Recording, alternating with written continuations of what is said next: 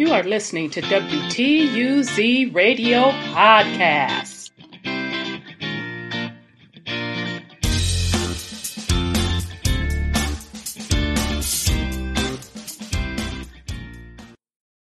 Welcome to WTUZ Radio Podcast. I am your host, Rhonda. Um, today's topic it's a follow up from a uh, podcast that we did back in the summer called What is Going On in Cali. And I will put a link in the video to that particular podcast when we were going over how California has huge water woes, and a part of those water woes also are linked to the Colorado River. So we went into detail on what's going on with the Colorado River and how it is threatened to be to become dry, which will be a huge impact on a lot of the states on the West Coast. So, what came across my feed the other day whew, really, really blew me back. Walmart is planning to try to privatize the Colorado River. Yes, family. Walmart. Okay, I've seen two other folks uh, do something on it. I saw um, the YouTube site, uh, This is John Williams, uh, did a quick thing on it. Um, and then another uh, Apple podcaster. Oh, and I should have gotten that for you all. Also did something on it. So I, I, started to do a little bit of research on my own, and let let's get into it. Okay. So this is coming from in these times uh, of course, this has not hit mainstream media, of course. So, um, in these times.com, this article is Is the Walmart family capturing the Colorado River? This came out on January 15th. The Walton Family Foundation has been pouring millions into nonprofit groups concerned with the Colorado River including media outlets that cover the issue. If there's a dominant force in the Colorado River Basin these days, it's the Walton Family Foundation, flushed with close to 5 billion to give away. Run by the heirs of Walmart founder Sam Walton, the foundation donates 25 million a year to nonprofits concerned about the Colorado River. It's clear the foundation cares deeply about the river in this time of excruciating drought, and some of its money goes to the river restorations or more efficient irrigation. Okay, so when we uh, did the podcast, and uh, here it is what's going on in Cali. Uh, and again, I'll put a link in in that description. We talked about uh, the very, very um, unstable state of the Colorado River. Uh, we talked about how many of um, states depend on the Colorado River, and we talked about how some of the farming practices of the big farms how they are literally contributing to the problem of uh, a war, lack of water supply based on the way they're farming. Okay. Yet, its main interest is promoting demand management, the water marketing scheme that seeks to add 500,000 acre feet of water to declining Lake Powell by paying rural farmers to temporarily stop irrigation uh, or irrigating. In November 2020, that focused involved involvement paid off. The Colorado Water Conservation Board boosted demand management into a step two work plan, moving the concept closer towards policy in the state, which leads the upper basin states of New Mexico, Wyoming, and Utah in drought, drought management planning. But is this approach, which verges on turning water into a commodity, good for the Colorado River? Okay.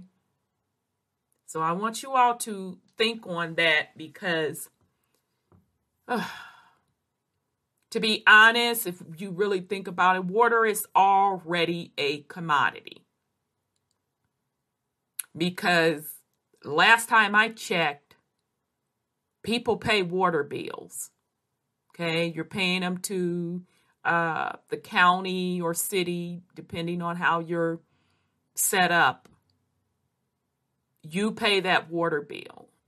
I know homeowners can identify with that. I'm not sure if you are renting, uh, specifically renting an apartment, if they are making you pay water bills. Okay.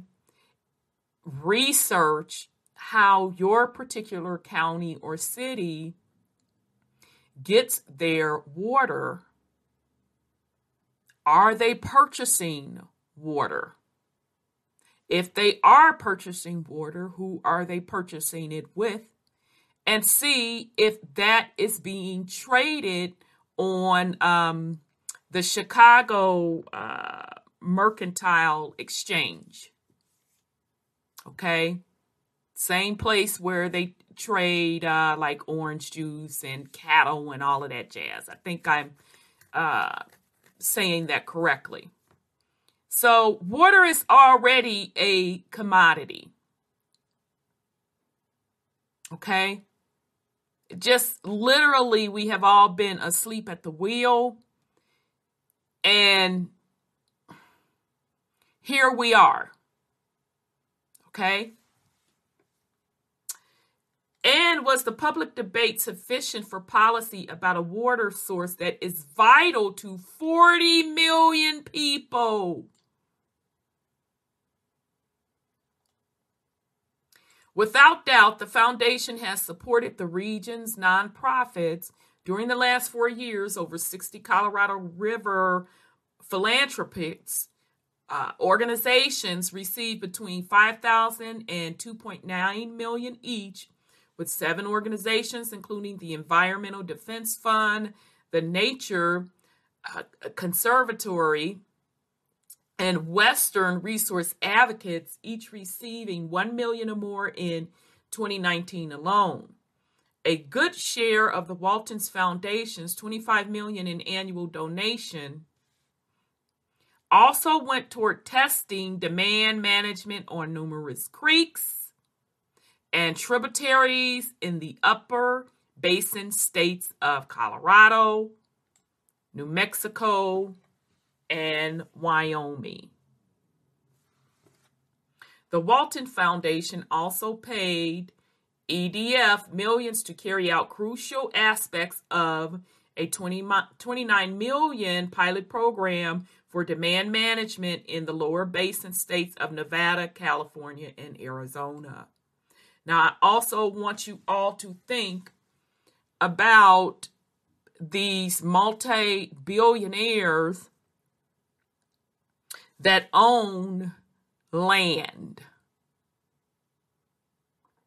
I'm sure if we just did a little bit of research, we will quickly discover possibly that some of those billionaires' land may be in those same areas with these uh, water basins. Okay. So, are we getting into folks getting into water rights and, you know, I own the land. So this is my water. Therefore, you have to buy it from me. You see how dangerous that is because we're already literally there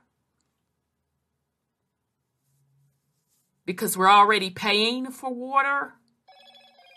We already have states and cities and counties purchasing water. So something else is going on, fam.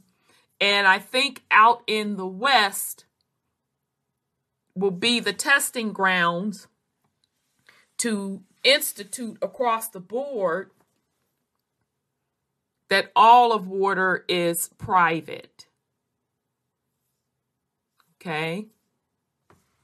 Then there's the Walton Foundation funding media to do stories about the Colorado River. What's troubling is that some of the stories produced omit the Walton Foundation's roles in advocating for demand management. Yeah, because I certainly didn't hear about it when uh, we did the piece on the Colorado River over the summer. I didn't see the Walton Foundation mentioned in any of that. Because the foundation's reach is so extensive, few of its critics are willing to speak publicly. They charge that the Walton Family Foundation doesn't just have a seat at the table, it sets the agenda. Lately, though, some water buffaloes seem skittish about a policy that leads to water speculation which raises the question are the critics of demand management gaining traction? Dan Beard, former chief of the Bureau of Reclamation under President Clinton, hopes so. They, Walton Family Foundation, think they found the solution, he said. The way they've done that is to get all the nonprofits on their side. I think that's a horrible result especially for the environmental community.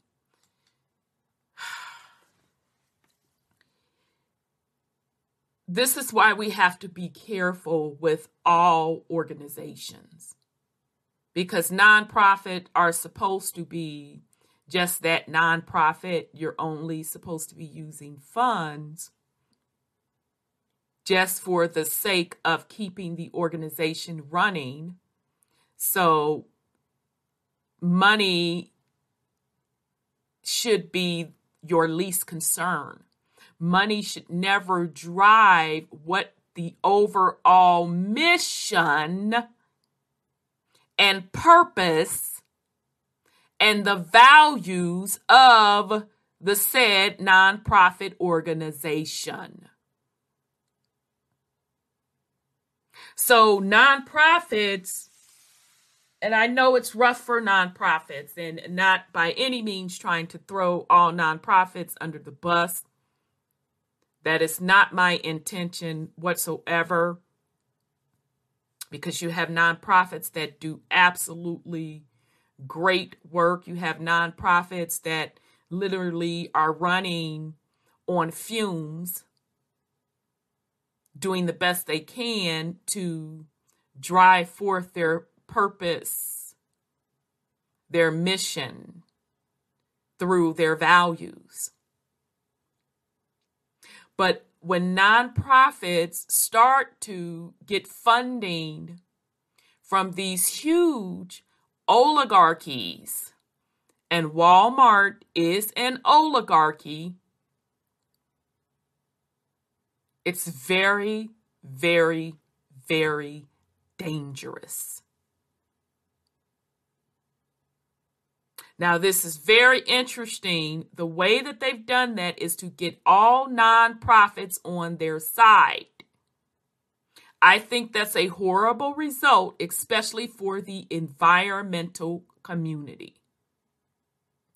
We need to sow the seed of seeds of intellectual curiosity. If you've come to a conclusion and you don't deviate from that, you're nothing more than an intellectual dictator. Okay, so I mean, don't we see that all the time?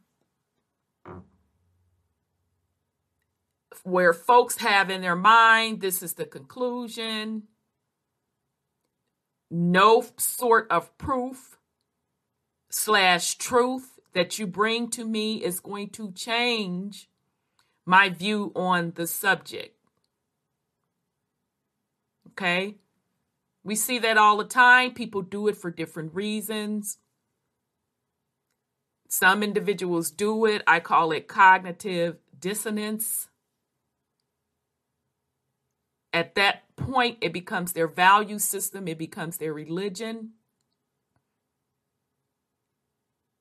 And then you have the other side of the coin when there is money involved.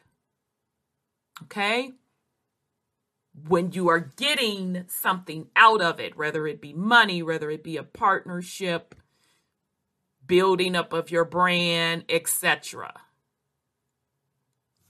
Then there's the impact of Walton Foundation money on media nonprofits. Brent Gardner Smith runs Aspen Journalism, a nonprofit news organization that has received 100,000 annually for 3 years from the Walton Foundation and 3 years from Catena Foundation, a foundation run by Sam Walton III. Public radio station KUNC has received 3 years of funding from the W, that's the uh, Walton Foundation, for its water desk. Okay. In May 2020, the two nonprofits collaborated in a story exploring the investment group Water Asset Management, speculating that it had sought to buy and dry agricultural water, leaving behind barren, um, I'm sorry, barren dust bowls. What was not reported that only municipalities can buy and dry under Colorado's already tough water anti-speculation laws. The big omission was that a Walton funded nonprofit, the Nature Conservancy, had an ongoing demand management study exactly where and when water asset management was buying land. Ciao. So, hence, there you go. You have two of the, and I don't know if the radio station is nonprofit, but the one nonprofit organization linking up, doing a, a story with the uh, radio station, both of them being funded by Walmart via donations or the uh, the Walton Foundation to be specific and their story did not do the total picture. Okay? Colorado College and and through pretty much through under the bus water asset management. Colorado College journalism instructor Corey Hutchins said he was surprised to hear the size of some of the funding with KUNC and Aspen Journalism each receiving $100,000 apiece for several years. That sounds like a big Colorado story in itself, he said. It is a big Colorado story in itself, absolutely. You might also worry about self censorship. Mm-hmm. You think a story by Politico, a for profit news conglomerate, is illustrative. In 2018, Politico received $200,000 grant from Walton Foundation for special projects. In December, Politico ran a feature on the drought-stricken Colorado River that quoted the Walton Foundation head of the Colorado River philanthropy, Ted uh, Kowalski. And I think that is the exact story that we picked up in what is going on in Cali. I think that's the exact one that we picked up. Okay? So it's uh, uh, this is deeper on the level the the water thing is absolutely horrendous. It's scary. but the other thing that's also just so eye opening how deep the media being infiltrated really, really is. Even odder, the recent New York Times article on water speculation in the Colorado River basins omitted the Walton influence. Okay, so to me, this is just my personal opinion. That's not surprising to me that the New York Times omitted the Walton influence because it is a big uh, news media uh, outlet and they usually do omit things like that. Joel Dyer, former editor uh, for Boulder Weekly, wrote who wrote a critical Walton piece, sees the issue of transparency this way. They, the Walton Family Foundation, spread their money so much they've diluted anyone who could push back the big stories, the big ideas. Who's going to look into that? Hmm.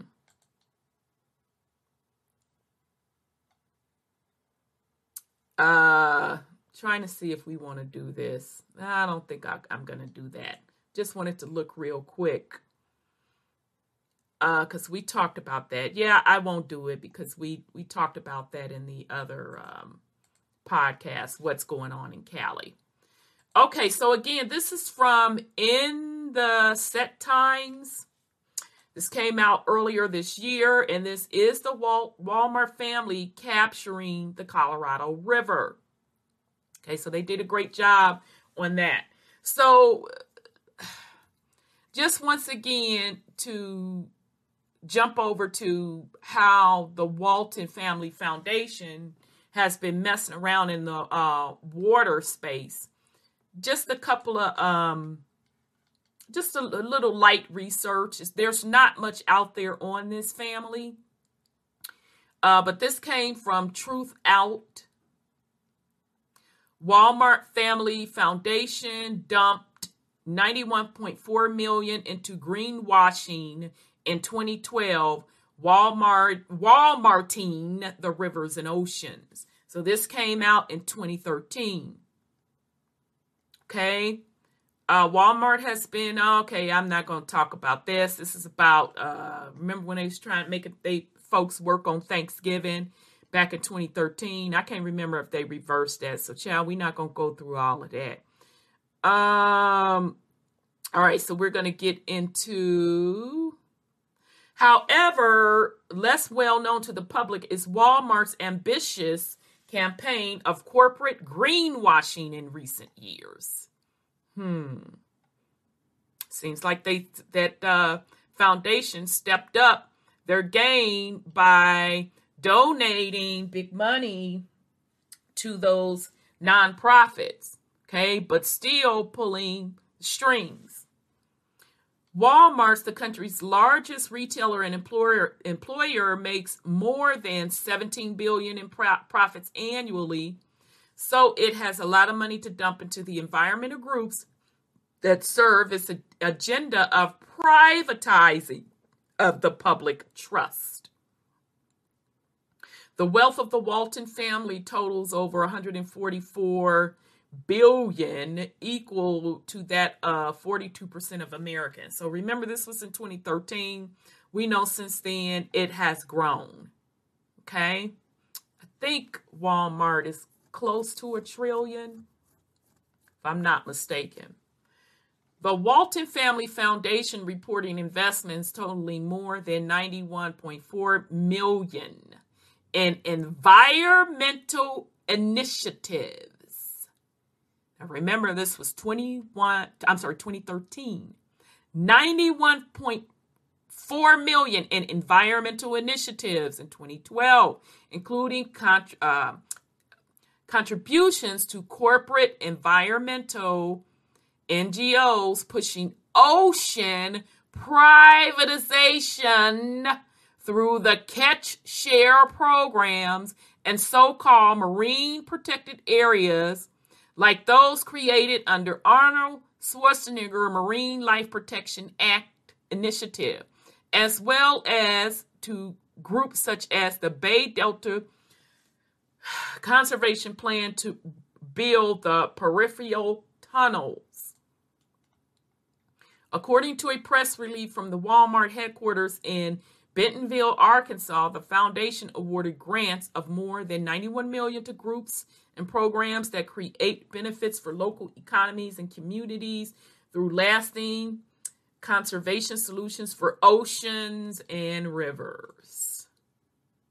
The foundation directed an overwhelming majority of the grants towards its two core environmental initiatives freshwater conservation and marine conservation.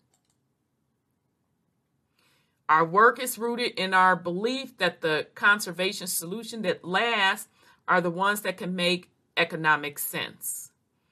Okay, so I'm not gonna uh, read through all of this, but it is. Te- I just wanted to show you all how far back this Walton Family Foundation has been funding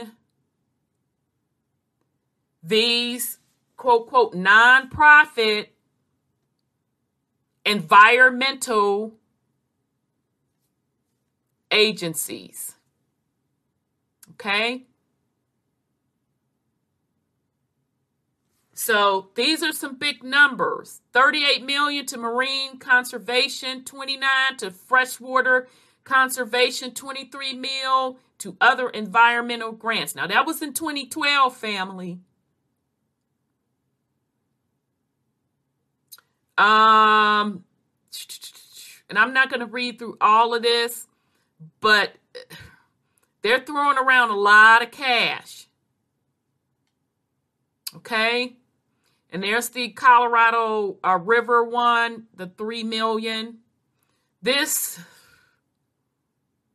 Mississippi, uh, okay, let me make sure I'm reading this right because I don't want to lie received, including okay, 77 million for catch shares, 1.8 million for the Colorado River. Remember, this was back in 2012, though.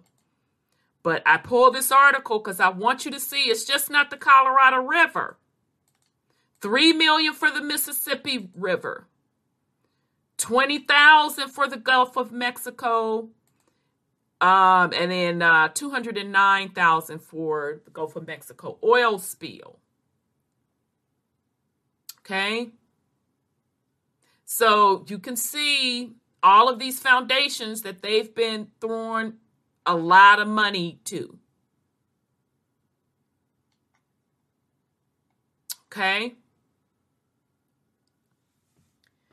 A Walton Foundation press release claimed that Conservation International continued to implement a three year program to empower local communities to manage and conserve fishing resources on Costa Rica's Pacific coast.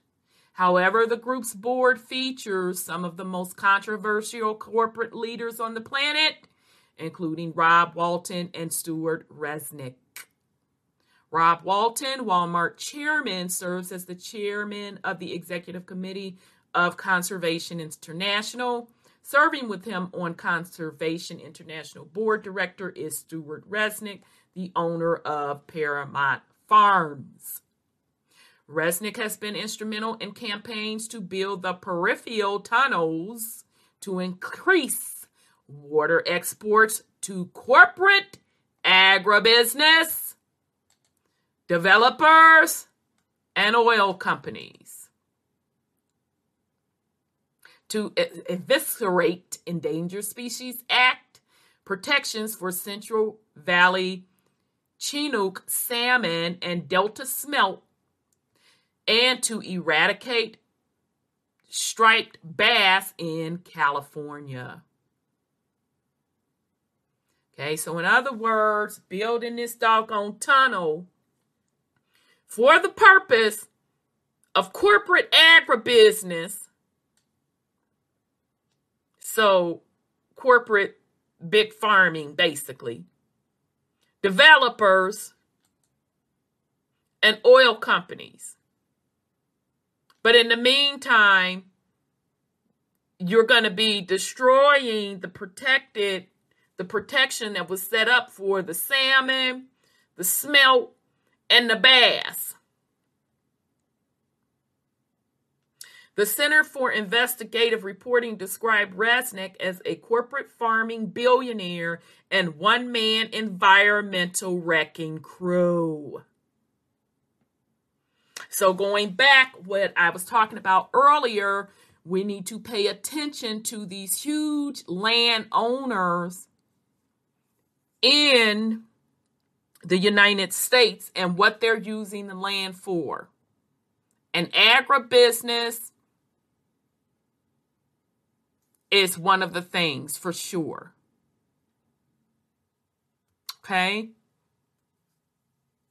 So, as I've said over and over and over again, he who controls the land controls the people. Because it is the land that provides the ultimate resources for survival. So I'll run that back again. He who controls the land controls the people because it is the land that provides the resources for ultimate survival. These are the things that across the board and, and, including across the planet, the collective and that's everyone, no one's paying attention. Everyone's focus is somewhere else besides what is going on with the land. And this is how this has been able to go on for so long. Okay? Resnick is notorious for buying subsidized Delta water and then selling it back to the public for a big profit. As revealed in an article by the late Mike Taugher in the Contra Costa Times in 2009. Okay, so like I said, water is really already a commodity. As the West Coast's largest estuary plunged uh, to the brink of collapse from 2000 to 2007, state water officials pumped unprecedented amounts of water out of the delta only to effectively buy some of it back at the taxpayer expense for a failed environmental protection plan, a MediaNews investigation has found says Tyre. Tyre said the environmental water account set up in 2000 to improve, end quote, the Delta ecosystem spent nearly 200 million, mostly to benefit water users, while also creating a cash stream, a cash stream for private landowners and water agencies in the Bakersfield area. I keep telling you all, those of you on the West Coast, specifically in California, and Arizona, in Nevada, in New Mexico, in Colorado. I might be missing one. I'm not sure. Wyoming. You better pay attention to what is going on. And specifically with Cali, y'all know y'all done had water uh, water woes like forever. Hollywood made a whole movie about it. Uh, the China, the China something, y'all. It's really a good good movie with um, uh, what's his name? It's a good movie. Look it up. Um, it was all about water. All about it.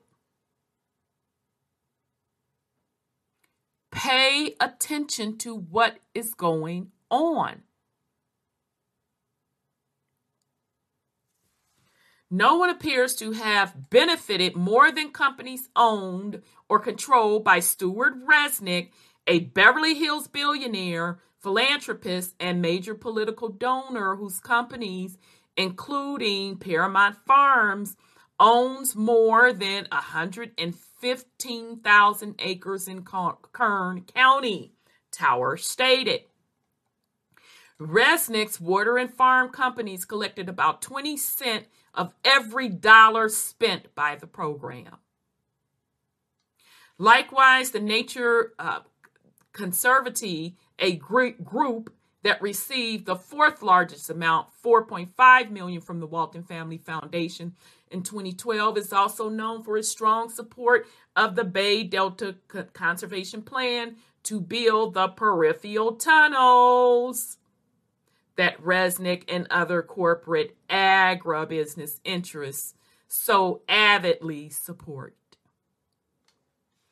A broad coalition of fishermen's, Indian tribes, environmentalists, family farmers, and elected officials opposes the construction of the tunnels because they would hasten the extension, uh, the extinction of the salmon, uh, the delta smelt, uh, longfin smelt, and other species.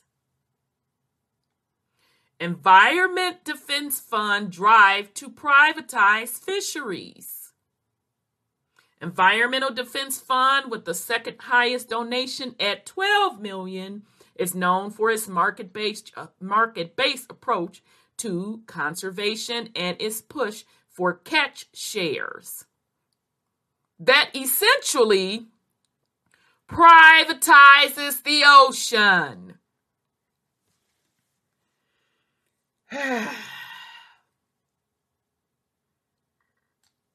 so you see it. The relationship between the group and the retail giant is so close that it operates an office in Bentonville, Arkansas, where Walmart is headquarters. Oh, they real comfy cozy.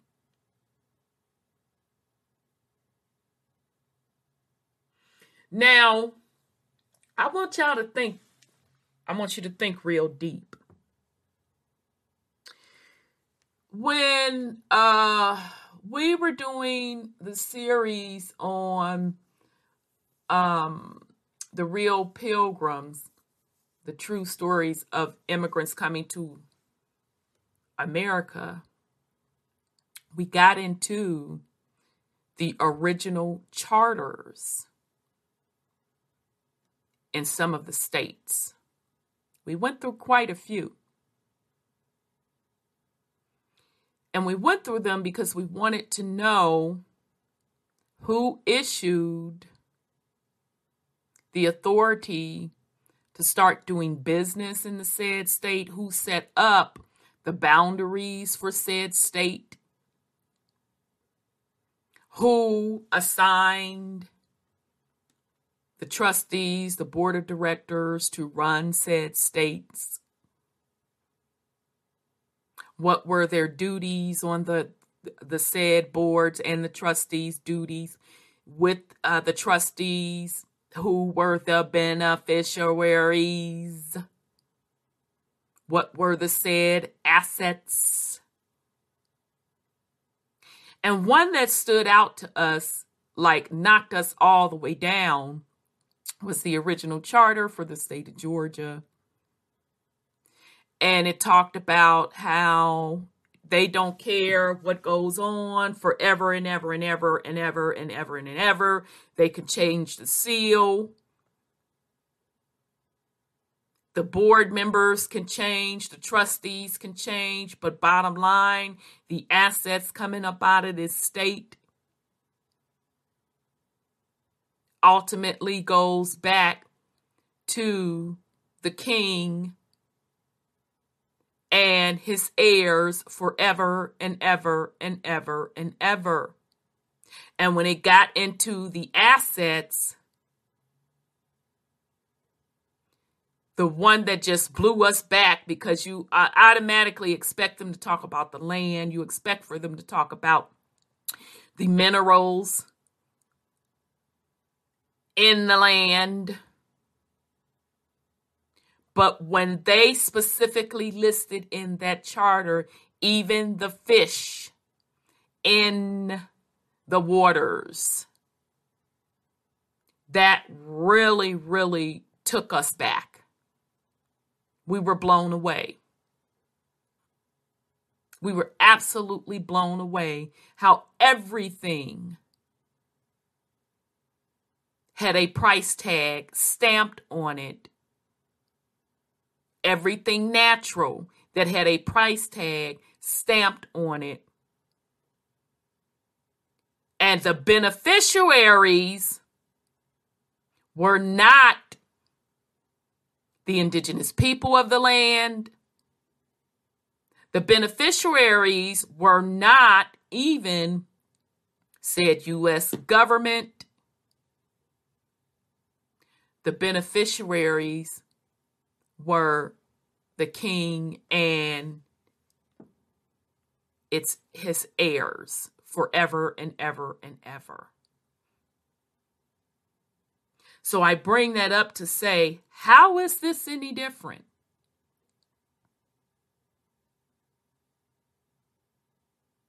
How's this any different? Don't think for one minute when they talk about privatizing the oceans and you're thinking this one wealthy landowner is going to be the one getting all of these ends ran to him.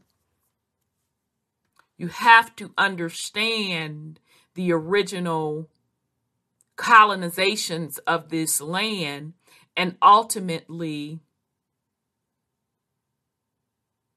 those multi billionaires doing business over here, you best believe they have to kick back to the same said trust and beneficiaries of those European kingdoms. This is no different. It's just done subtly. It's just done being hidden via corporations. But if you follow the money and you dig, you'll find those corporations roll up to a master corporation or foundation that rolls up I'm sorry, to a trust that rolls up to a foundation, and you dig into that foundation only to tie it back to Europe. And then you dig into the owners of that Europe connection only to find out it ties back to one of the European crowns or multiple European crowns. This is the same hustle. Make no mistake about it. All right. Environmental Defense Fund released its Catch Share Design Manual, a guide for fishermen and managers to provide a roadmap to catch, share, design, which is the focus of our marine conservation initiative, according to the Walton Family Foundation. A catch share, also known as an individual fishing quota, is a transferable voucher that gives individuals or businesses the ability to access a fixed percentage of the total authorized catch of a particular species. Fishery management systems based on catch share turns a public resource into private property and have led to socioeconomic and environmental problems. Contrary to arguments by catch share proponents, namely large commercial fishing interests, this management system has exacerbated unsustainable fishing practices, according to the consumer advocacy group Food and Water Watch. To, to, uh, true to form, Sam Rawling Walton, the grandson of Walmart founder Sam Walton, serves on the what? Board of Trustees.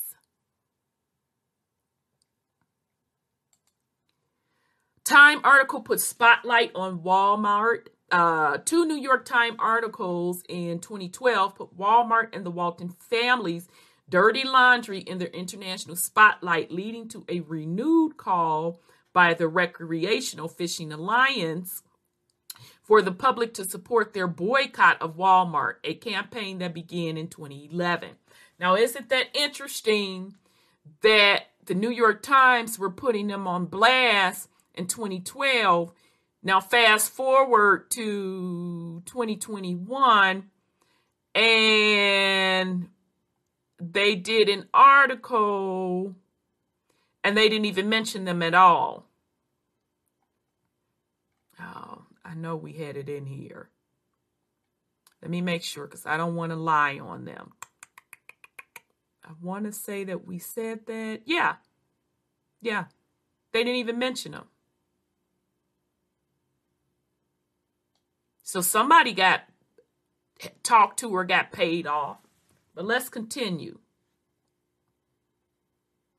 The Times article covered Walton family support for anti fishing, pro privatization efforts in North America, followed by the publication's exposure of alleged 24 million worth of bribes in Central America to speed up the chain's expansion into Mexico. The headlines prove that Walmart and the Walton Family Foundation are no friends of local communities anywhere in their ongoing efforts to destroy coastal fishing businesses through support of arbitrary marine reserves and privatization of fish stocks nationwide should not be supported by anglers said RFA Executive Director Jim uh, Donofrio. We're asking coastal fishermen who support open access under the law to healthy and sustainable fish stocks to send a clear message to this arrogant corporation that we've had enough of their greenwashing and grafting efforts. Hmm. Donofrio noted that Walmart made world headlines following a New York Times story that charges the Bentonville, Arkansas company and its leaders of squashing an internal investigation into suspected payments of over 24 million in bribes to attain permits to build in Mexico. Okay, let me just make sure. Yep, just making sure I was still online. Interesting. So somebody got to the New York Times because, honey, they show didn't mention the uh, Walton Foundation being behind the Colorado uh, River studies and funding the nonprofits involved in quote quote the conservation of the Colorado River. Hmm. Reporters' lapse show complicity of corporate media. Okay, truth out. Excellent job. I know this was 2012. You absolutely did an excellent job on this. The bribery scandal was exposed on the same day that the Gloucester Times of Massachusetts exposed a reporting lapse in another recent New York Times article about the relationship between Environmental Defense Fund and Walmart partnering, partner, partnering together for more enlightening and sustainable operations. Ciao. Mm, mm, mm. These organizations are on the tape. The New York Times had earlier reported that EDF, so that's the Environmental Defense Fund, does not accept contributions from Walmart or other corporations it works for. Mm, okay. However, when confronted on the fact that the 1.3 billion Walton Family Foundation started in 1987 by Walmart's founders Sam and Helen Walton and directed presently by the Walton family has been underwriting EDF's successful effort to replace the nation's mostly small business owners, owner operated fishing industry with a catch share model design to cap the number of active fishermen by trading away ownership of the resource to those who have the deepest pockets.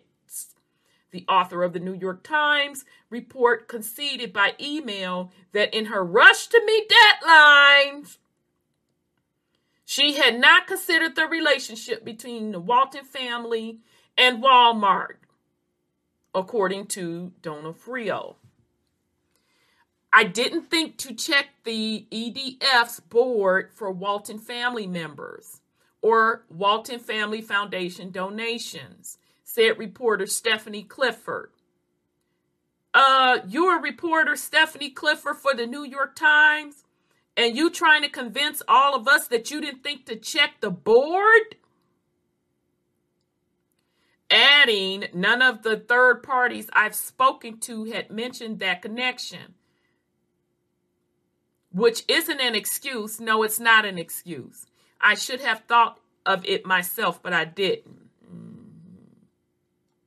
RFA is hoping that saltwater anglers and fishing business owners help send Walmart stocks tumbling by refusing to shop at the corporate giant any longer. The Walton family uses their fortune to buy off friends who cover for their despicable business practices whether it's corporate greenwashing with EDF, rebranding efforts through National Trade Association campaigns, or apparently by way of directing directed bribes to local officials in other countries.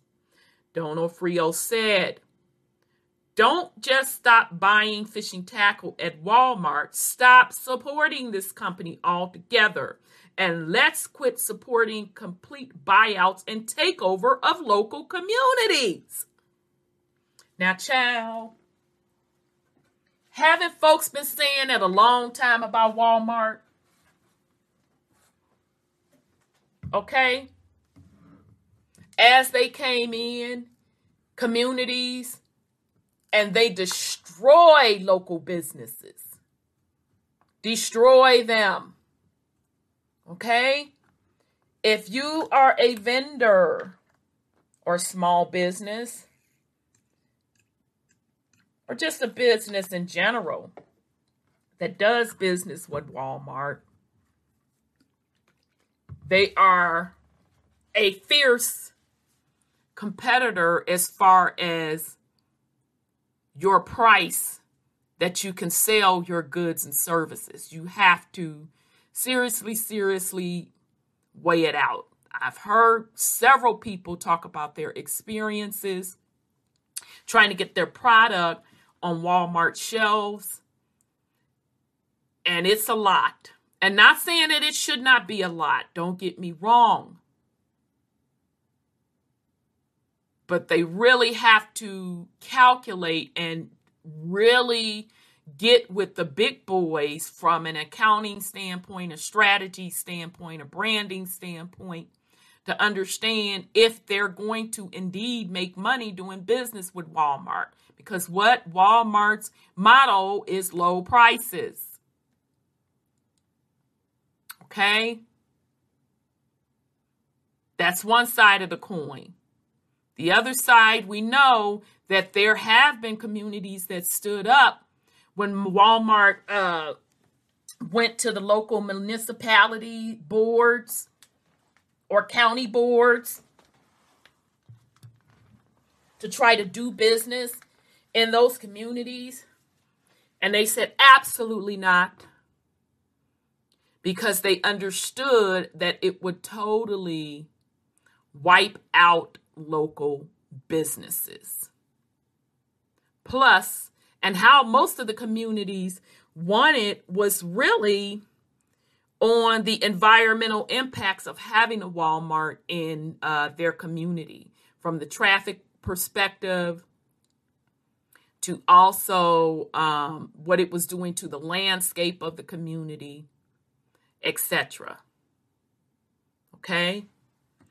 But the Walmarts wouldn't exist if the American people weren't rolling in there and some of them rolling in there badly dressed in such large numbers.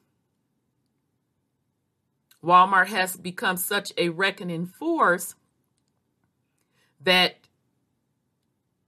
it was one of the largest employers. I think it's probably still the largest employers in the United States. And not only that, uh, now they may have corrected it. I think they're trying to correct it by rise, uh, raising the minimum wage, but some a, a lot of their workers, it was discovered that they were receiving government assistance, so they were the working poor. So those said jobs that Walmart said they were bringing to these communities, yeah, you were bringing them, but they they were poverty jobs. Okay? Now, that's just stuff that people already know about Walmart. Okay, I'm not giving any new information. Now we're on a whole nother level. When they're in the back end, sitting on these boards, influencing these quote, quote, nonprofit organizations over water rights that's some serious stuff right there. Commercial fishermen support Walmart boy- boycott. Zeke Grader, executive director of the Pacific Coast Federation of Fishermen's Association, support RFA's boycott of Walmart.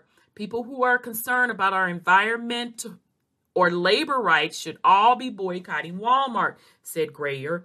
Their policies are clear, clearly intended to commodify our natural resources and put them under the control of large corporations. Family, colonization of the lands is always about corporations, and ultimately those corporations roll up to private foundations slash trust. The Walton Family Foundation is funding the Environmental Defense Fund, which wants to commodify water through the water marketing and privatize our fish through catch share programs said Grader. These are tools used by corporations to further the growing disparity between 1% and the rest of us. Like I done said, those, he who controls the land controls the people. And when I'm including land, I am also talking about the waters, the land and the resources. I've been boycotting Walmart for decades, and it's absolutely great that recreational and commercial fishermen are together on this, concluded Grader. Um, okay, so Truth Out. Oh my goodness, you did an excellent job on this.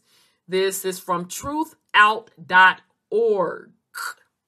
Walton Family Foundation dumped 91.4 million into greenwashing in 2012 walmarting the rivers and oceans. This was back in 2013 okay? Fast forward to today where they still backhanded under the table doing it through the um, table but now uh, with the Colorado River, which they were already doing it with the Colorado River, we found out in that other article. Okay? So they're hiding behind these nonprofit organizations that they're ultimately funding. Okay? So I want to just real quick show uh, the impact of what happens with the privatization of water. So this is from The Guardian. Uh, this is called The Heavy Price of uh, of privatization, water privatization, with water availability to Chile's capital predicted to fall 40% by 2070. Oh my God. Legislators are being called on the prioritize human and ecological needs over profit. when was this put out? This was 2016. And I do remember this one in 2016. When it comes to water, Chile is failing its citizen. In Santiago, uh, or Santiago, the nation's capital, millions of people are regularly left without running water for days. At a time, and experts are warning of water scarcity to come across the country as temperatures and glaciers retreat. Remember, he who controls the land and resources control the people. What we need is a transformation away from the private model of water ownership and to recognize water as a human right says Francisca Fernandez, spokeswoman for child. I'm not even gonna try to um, pronounce that butchering butchering that up. which campaigns for public ownership of water. The organization emerged four years ago at a time of mounting climatic stress in Santiago. A recent protest saw at least 2,000 people take to the capital streets to demand the repeal of laws that privatize Chile's water supply. At the heart of the protests and others like it in recent years lies frustration that the privatization of water has kept prices unnecessarily high, delivered poor service, and done little to address concerns over insufficient supply in the future. With water availability to uh, Santiago predicted to fall 40% by 2070, residents are right to be concerned about the future of their water. For Fernandez, while climate change poses a serious threats to the city's water supply, she believes the issue is principally political. The root of the problem lies in the commodification of the nation's water under uh, Pinochet's dictatorship, she says. The process of water privatization in Chile, which began in 1981 under General Pinochet, established a model for water management. Mm-hmm. Don't that sound familiar to y'all? That strengthened private water rights adopted a market based allocation system and reduced state overca- uh, oversight. See, the formula is always the same, family. Folks just don't pay attention. The collective around the world has fell asleep at the wheel as they continue to be controlled via the land and the resources.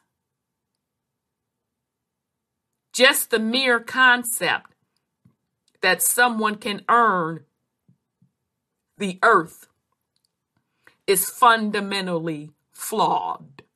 But let's continue. That model became emblematic of neoliberal reforms heavily promoted by the this should not surprise us one bit World Bank and International Monetary Fund or the IMF. Now, y'all should understand what the IMF does IMF loans money to nations. And they say sovereign nations. And then when they can't pay it back, the IMF steps in. And then those they start liquidating the assets. And the assets that have always been troubling to me are the lands and the natural resources, specifically the natural resources. Because that's always the goal. Money is an agreed upon concept. It only has the value that the collective give it. The real resources are the land and its natural resources. That's always been where the true wealth is. The IMF understands that very well. It is the collective around the world that does not understand that, and hence why they continue to be controlled. Okay? Uh, I think there's a book, I think it's called Confessions of an Economic Hitman. Check it out. He gives you the rundown of how the IMF gets in there and loan that money, honey, to these sovereign nations and pretty much render them, bankrupt them, and how they are ultimately controlled. The resources are controlled. Okay? All right. So it does not surprise me one bit that the IMF and the World Bank was promoting water management and the privatization of water. These reforms fundament, fundamentally change the way water is valued and managed globally. No longer a mere, mere necessity for human survival. Really now. Water has become an object of international financial speculation, and experts predict that blue gold will soon become the most important physical commodity worldwide, dwarfing oil and precious metals boom. Because as I've told you all plenty of times,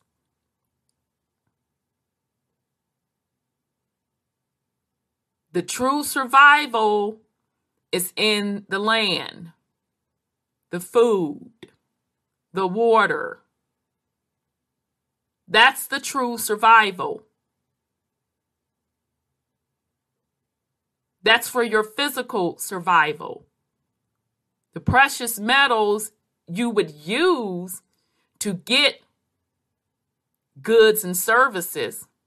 But the ultimate life sustaining things is food, water, and shelter.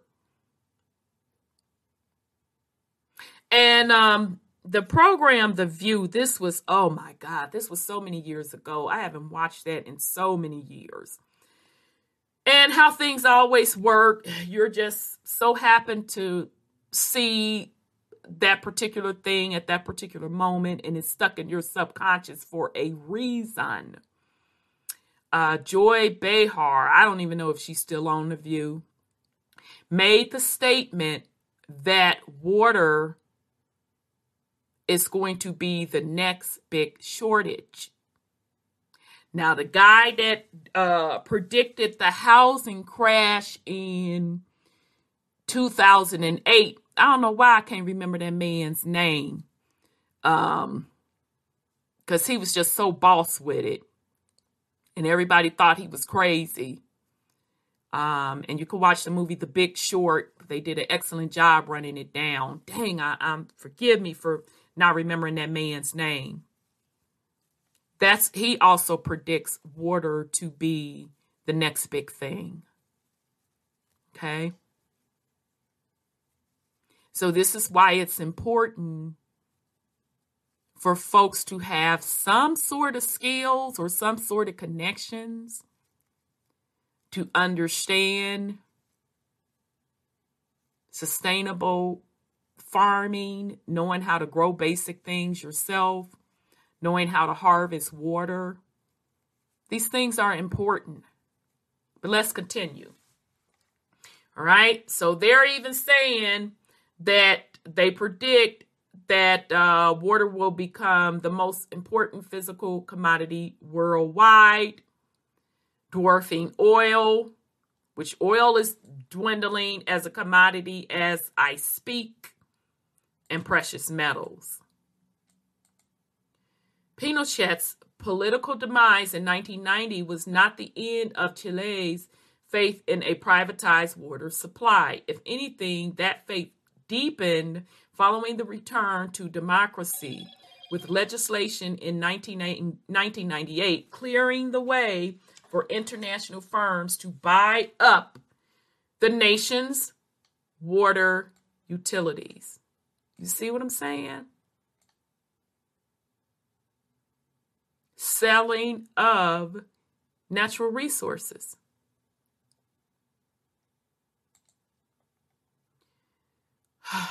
Andinas, for example, a subsidiary of transnationals Akbar and Sus, or I'm pro- probably mispronouncing that, monopolizes San Diego's market today, selling water to 6 million of the city's 7.2 million residents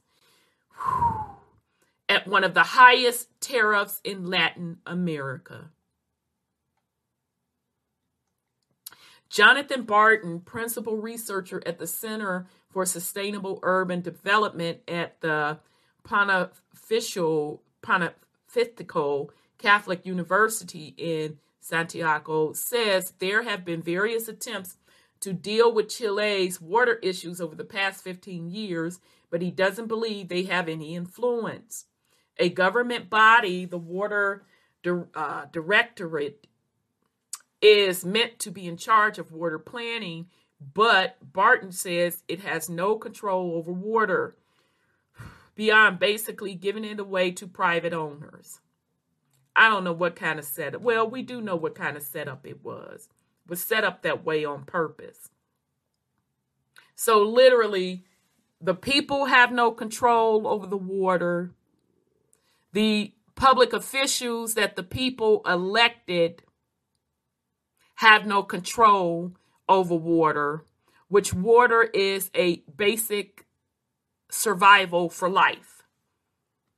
So basically, they are depending on a privatized for profit company to provide them for water.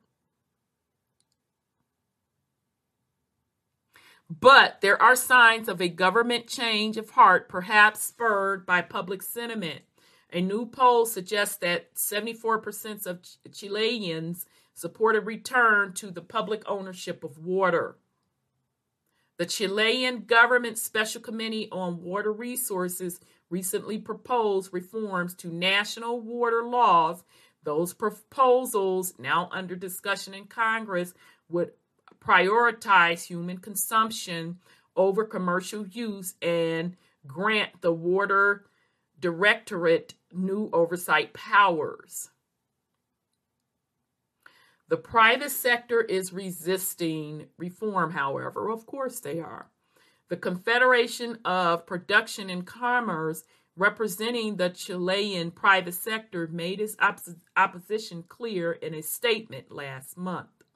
By declaring water a public good, it said the proposed reform had a clear intent of expirating our, pri- uh, our private rights, water rights,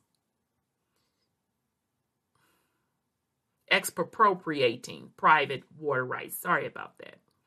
If private interests are frustrating solutions to San Diego, Santiago's water crisis, the city is far from alone. In a study that began at MIT at looked at cities across the world, we found growing signs that private influence over services such as water is leaving poorer communities more vulnerable to climate change.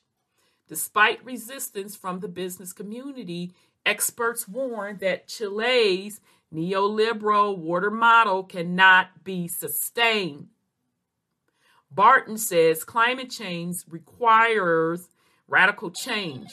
If future water crises are to be avoided, and he doesn't believe that change will happen within the current privatized water system. Chile's legislators should begin by listening to the demands from the streets. It makes sense to prioritize human and ecological needs over profits. It also makes sense to have a serious conversation about reforms to water ownerships and oversight in the search for a durable solution to the country's water troubles. Ooh, chow. So, uh, shout out to The Guardian. They do very good work. Um, the heavy price of Santiago's privatized water. This came out September 2016. So, just to show you the danger of control of a basic natural resource for survival. Okay? So I just wanted to bring you all uh, this update. I will put uh, links to these sources in the description, as well as I'll put a link to the original uh, podcast we did on um, the Colorado River, what's going on with that. So, family, uh, this is just for us to be aware of what is going on. Um, also, for you to just prepare in the best way you can for you and your family. Uh, it is very dangerous, if I, as I've always said, to not have a backup plan um, for just basic life things such as food and water. It's very, very dangerous to have a dependency on a system or the government. They keep showing us time and time again how vulnerable these things are as we are witnessing, even with the supply chain. So, goods and services on down to the food chain, the food supply chain, which we witnessed that during the pandemic outbreak. So these should be wake up calls for us all across the planet. Okay. So I wish everyone well on this Saturday. This is Rhonda with WTUZ Radio Podcast. Um, if you are not subscribed to us, I encourage you to subscribe, like, and share.